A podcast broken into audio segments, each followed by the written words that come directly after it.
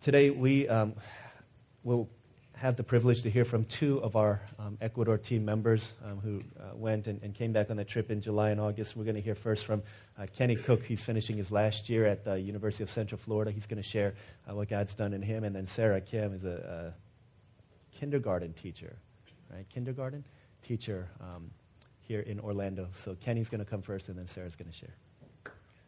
Yes, welcome them. The round of applause. Yeah, yeah, that's good. Good morning. All right, I hope uh, this testimony is a encouragement and blessing to you all. One of the self proclaimed quote unquote conquerors of the unknown and the founder of Patagonia, Yvon Chouinard says, When everything goes wrong, that's when adventure starts. This quote has always stuck with me ever since I heard it, probably because of how closely I can relate with it. Truly, the most uh, unplanned and uncertain moments in life are the ones that seem to be the most memorable, the most full of emotions, and the most real. My pastor, David Larry Kim, also known globally as Godfather or Padrino, modified Yvon's quote When the unexpected happens, that's when adventure starts. Perhaps I'm being a bit biased here, but I, I like DL's version better. While it acknowledges the twists and surprises at hand, it points to something far beyond our immediate and inconsistent plans. There must be a grander scheme we simply can't see, one where nothing can truly be wrong, but rather only unexpected. With that quote in mind, I would say this trip was certainly full of God led adventures. For time's sake, I will highlight two moments of adventure that significantly stuck with me. Adventure one. On this day, our team would split up into groups to do respective ministries and meet up later for an evening service. However, before splitting up, we went to see the first physical piece of the Joshua Project. Less than a half mile, less than half a mile miles walk into the jungle, the new marvelous home for 50 goats was being made. As we made the enjoyable walk in the rain, over fallen tree trunks, through muddy paths, and across a small stream, we found ourselves at the site for the goat pen. While we stood and had a brief moment together, I felt like I could feel Tico's pleasure at the sight of us there. I pictured his contagious smile, heard his infectious laugh, and felt in my heart a very warm sense of excitement. It was an absolutely beautiful moment. Afterwards, our team split into our respective groups, and I found myself standing outside the bus with Alex and Daniel. Standing together in the rain, we watched the bus, holding the rest of our beloved team, drive off in the rain hazed distance. Our trio stayed behind to move the lumber for the goat pen being built. When I was told this, I was excited to do some manual labor. How bad could moving some wood be? Then came the stack of lumber for us to move. The stack was bigger than I thought it would be, the lumber heavier than I thought it would be, and the rain falling harder than it was before. Very unexpected. The next couple hours were probably the most challenging moments of the trip for me. The mud got deeper and softer with each passing second, the lumber heavier as they continually absorbed the rain, and the stack of lumber never seemed to get smaller. However, regardless of the circumstances at hand, Mr. Kim, Tico's father, worked with such a burning passion that was far beyond his small framed and aged body. He tirelessly worked, fueled by his raw passion for his son's story and God's glory in this ministry. It was such an encouraging and beautiful thing to have seen. Then, praise the Lord, arrived the reinforcements James, Yasong, and Isaac. I don't know what had happened in their hearts when they were at the riverside where we lost Tico, but these guys came with that same passion and intensity Mr. Kim had. I literally I'm going to emphasize literally again. I literally could not tell if James was a John Deere tractor or a person. He was hauling the heaviest cuts of lumber while sporting a smile like that of a little boy who just got his favorite lollipop for free. As I saw this and worked alongside my teammates, I couldn't help but to think about my friend Tico. I thought about how he too would have been working his tail off while sporting a smile. He probably would have been joking about the guinea pigs we were about to eat. He probably would have fallen in the mud and laughed as we helped him out. He probably would have joked about how the cuts of lumber were close to three times his weight. He probably would have sung songs of worship as we trotted through the rain soaked mud. As I thought about this, I realized that he was, in fact, doing that. He was doing all of that through each and every one of us working there. Our smiles, our determination, our songs, our encouragement, and our laughter. Perhaps they were all indeed products of our priceless memories of Tico in our hearts. In that rain soaked moment, I was once again reminded that my friend's story was not dead. Tico's story is more alive than ever through God's continual redemptive work in us and the Ecuadorians. God was with us. God has a bigger plan. God is sovereign. Adventure two. In Quito, we had the opportunity to do some ministry at a nursing home. As we made our way into the area where the residents were waiting for us, I remember one resident reluctantly being rolled in his wheelchair to join us. As he was positioned right next to me, I gave him the international hello smile due to my poor recollection of Spanish. He returned my smile with a stoic blank stare.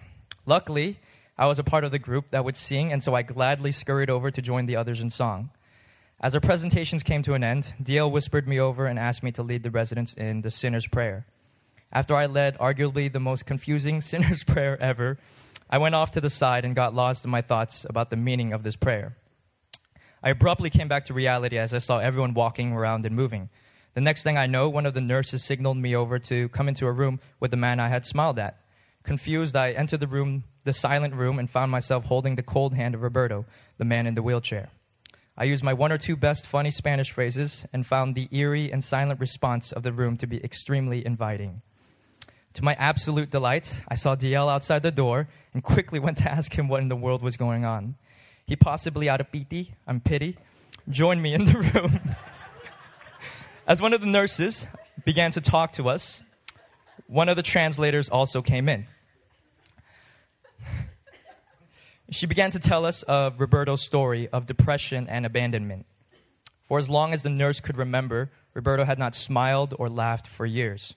His only brother, who lives in the same city, had essentially abandoned Roberto at this home. Roberto sat dully on his wheelchair because he was paralyzed from what I recall the waist down. He had no joy, no purpose, and no hope in his life. It seemed like the only consistent thing Roberto had was his wheelchair. I stood there trying to understand Roberto's pains, trying to imagine the bitterness and sorrow that would envelop my heart, trying to imagine the deep emptiness from the lack of any ounce of joy, trying to imagine the immobilizing terror of losing function in my legs, trying to picture what it would be like to never smile and laugh, and relating to the hopeless feelings of empty nothingness. I can normally think pretty fast on my feet. However, in this moment, I did not know what the right thing was to say. I felt like the only thing I could offer was a reassuring hand on the shoulder and prayer. Fortunately, we were in the presence of DL, aka the Godfather, aka the Padrino. DL began to speak powerfully into speak powerfully the wonderful truth of the saving gospel into Roberto's life. I honestly have never seen anything quite like what I saw as DL spoke into Roberto's life. Roberto's entire demeanor began to drastically change as he accepted and believed in the truth of love unconditional, salvation eternal, hope unwavering, purpose sovereign, and grace unbounded. Roberto began to weep, smile, laugh, and feel.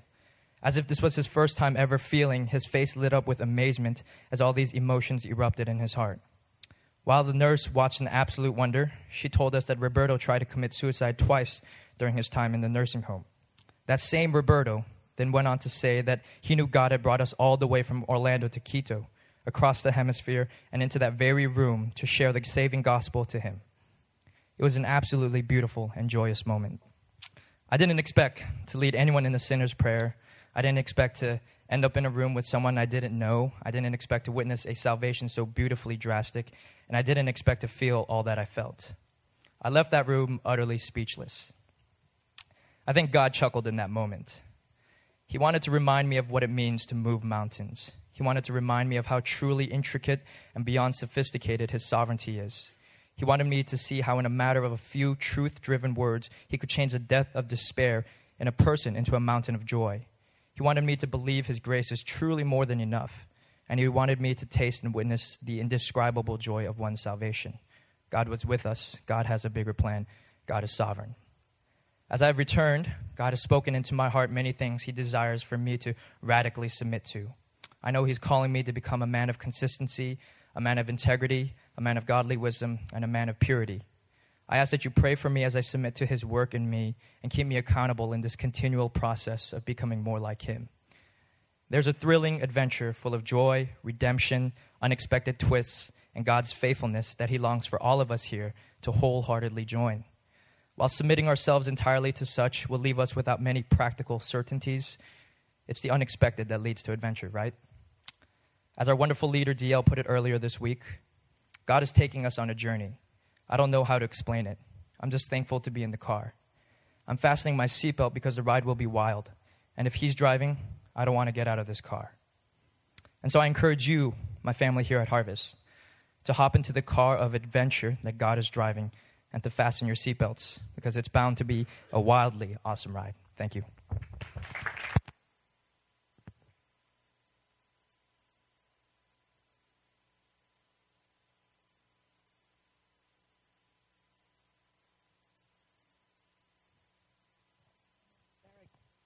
turned it off. my name is Sarah Kim, and this is my testimony. Okay, um, five years ago, God uh, refined me through a series of self realizations. Basically, He was addressing my character flaws. To be honest, um, it wasn't the easiest of times, seeking to change things that I that have been part of me for over 30 years. However, praise God that with tons of His grace, I was able to go through the fire and come out on the other side a little bit better than I was before. There is a Matt Redman song that says, I can see a light that is coming for a heart that holds on. I held on to that truth, believing that God had a plan for me. So I was able to persevere through that time. The end result? Through the refining process, one very conscious and deliberate prayer asking, Okay, God, use me and one powerful sermon that changed the course of my life, I was able to step out of the boat of my comfort zone and take up the um, challenge God placed before me. And a year later, I left um, to spend a year in Jordan. Several months ago, I found myself in a uh, familiar place. It was almost like deja vu, and I found myself saying, Oh no, not again. This time, it wasn't the character flaws um, God wanted me to address, but the long list of things, dreams, and desires and people I needed to surrender and let go. Believe me, I tried my best to ignore the many tuggings from God. Um, Pastor DL preached sermons about it, but I found myself saying, "Yep, I know, I know you're talking to me, but nope, I do not want to listen." So I got so desperate to block out God's voice that I immersed myself into Korean dramas. Day and night, Every free moment I had was dedicated to watching these dramas. Now, Korean dramas have been added to the list of things I need to let go of. So, in the midst of all this defiance, Ecuador sign up came up. And because I could not think of a good reason not to go to Ecuador, um, I went to the orientation while still trying to come up with an excuse and reason why I couldn't go. I couldn't come up with one. The plane ticket was purchased, and it was too late for me to back out. However, during this time, I had a moment of peace and calm, and I found myself praying with a clear head once again God, use me. My only expectation for this trip was being super excited to visit the equator. My plan was simple. I was going to give my all to the task that was given to me, serve with a joyful heart, mingle with the locals, try my best to love them, encourage my teammates and not to not and try not to complain too much. And overall, I was able to do most of that except when I found out the trip to the equator was canceled. Then the floodgates of complaining was opened up and my teammates had to endure it for several days. But God had but God's plan was bigger. Ecuador is a beautiful country. While enjoying the beautiful people and places, I was left with a lot of quiet time to think the kind of quiet time that I was avoiding for so many months. Here at home, I had many outlets to distract myself. In Ecuador, there was no escape. God's voice was louder than ever, and every day it got louder, especially during the devotional times with God. It was so loud I couldn't drown it out, and for the first time in a long time, I forced myself to listen. I felt my heart breaking as I looked at the long list of dreams, desires, and things and people God was asking me to surrender to Him. As I said each thing out loud to myself, I wanted to cry. I was sorry. I was embarrassed that I could not I was not able to surrender them instantly. It was so much harder than I had ever imagined. And why was this happening to me again? So I left Ecuador and so as I left Ecuador, I had this heavy sense of unresolved struggle with God. I had no idea what my life was going to be like coming back home. Would God stop nagging me? Am I going to have to face things on head on? Um, I came back with more questions than I had going on this trip. Well, one of the questions was answered as we landed in Orlando. While waiting for our luggage, the question of why is this happening to me again was being answered by Pastor Inky. Now, Kenny would probably do a better interpretation of this, but here it goes. Okay. Hey, Sarah, how was your trip? it was good. Sarah, I want you to go to China. Um, okay. When? September. Next month? Oh, yes. um, oh no, I'm pretty busy next month. Sorry. Just curious though, how long do you want me to go? A week? No, you stay there. I found myself quickly walking away from that conversation. After that brief conversation, I found myself asking, Is this what God had planned for me? Is this why I needed to go through this refining process again?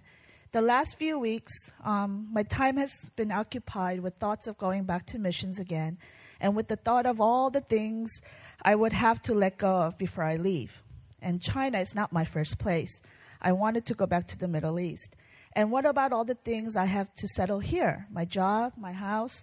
And if and when I come back, I would have to start from scratch, find another job, buy a car, and all those things. And these were the hardest things for me when I came back from Jordan.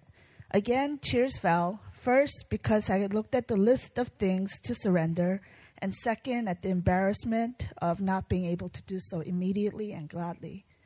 I was reminded of Peter, Andrew, James, and John and how they immediately followed Jesus when he called them. I admired them for doing it and always thought I would do the same when my chance came. But I kicked and screamed. But now God is starting to calm my heart. I had another conversation with Pastor Inky about China. More specific, th- more specific things. For the first time in my life, I see a vision of how I want to finish my life. I do not want to waste whatever time I have left. God showed me a glimpse of my glimpse of the next chapter of my life, a chapter that didn't include retiring here as a teacher at the age of 65 and enjoying whatever pension I might receive monthly. It is to retire here and then go overseas. I had a feeling my retirement of teaching will come sooner than I had originally planned, much sooner. And then finally came the sermon, the one that one powerful sermon that would change the course of my life, to seal the deal, to confirm everything. Last week's sermon could not be ignored. It was so clear to me. I must go. I'm not sure when and where it will be. It might be next year or it might be in two years. I believe God will let me know and when that will be. In the meantime, I believe God will be with me as I mourn the things I must let go and will heal, heal my heart.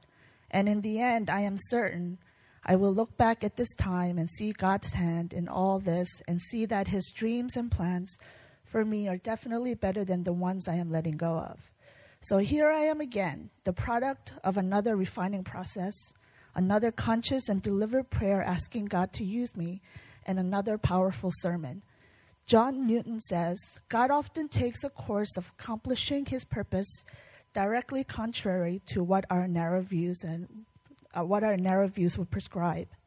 He brings death upon our feelings, wishes, and prospects when He's about to give us the desire of our hearts. Though it is hard, this is exactly what God is doing in me now.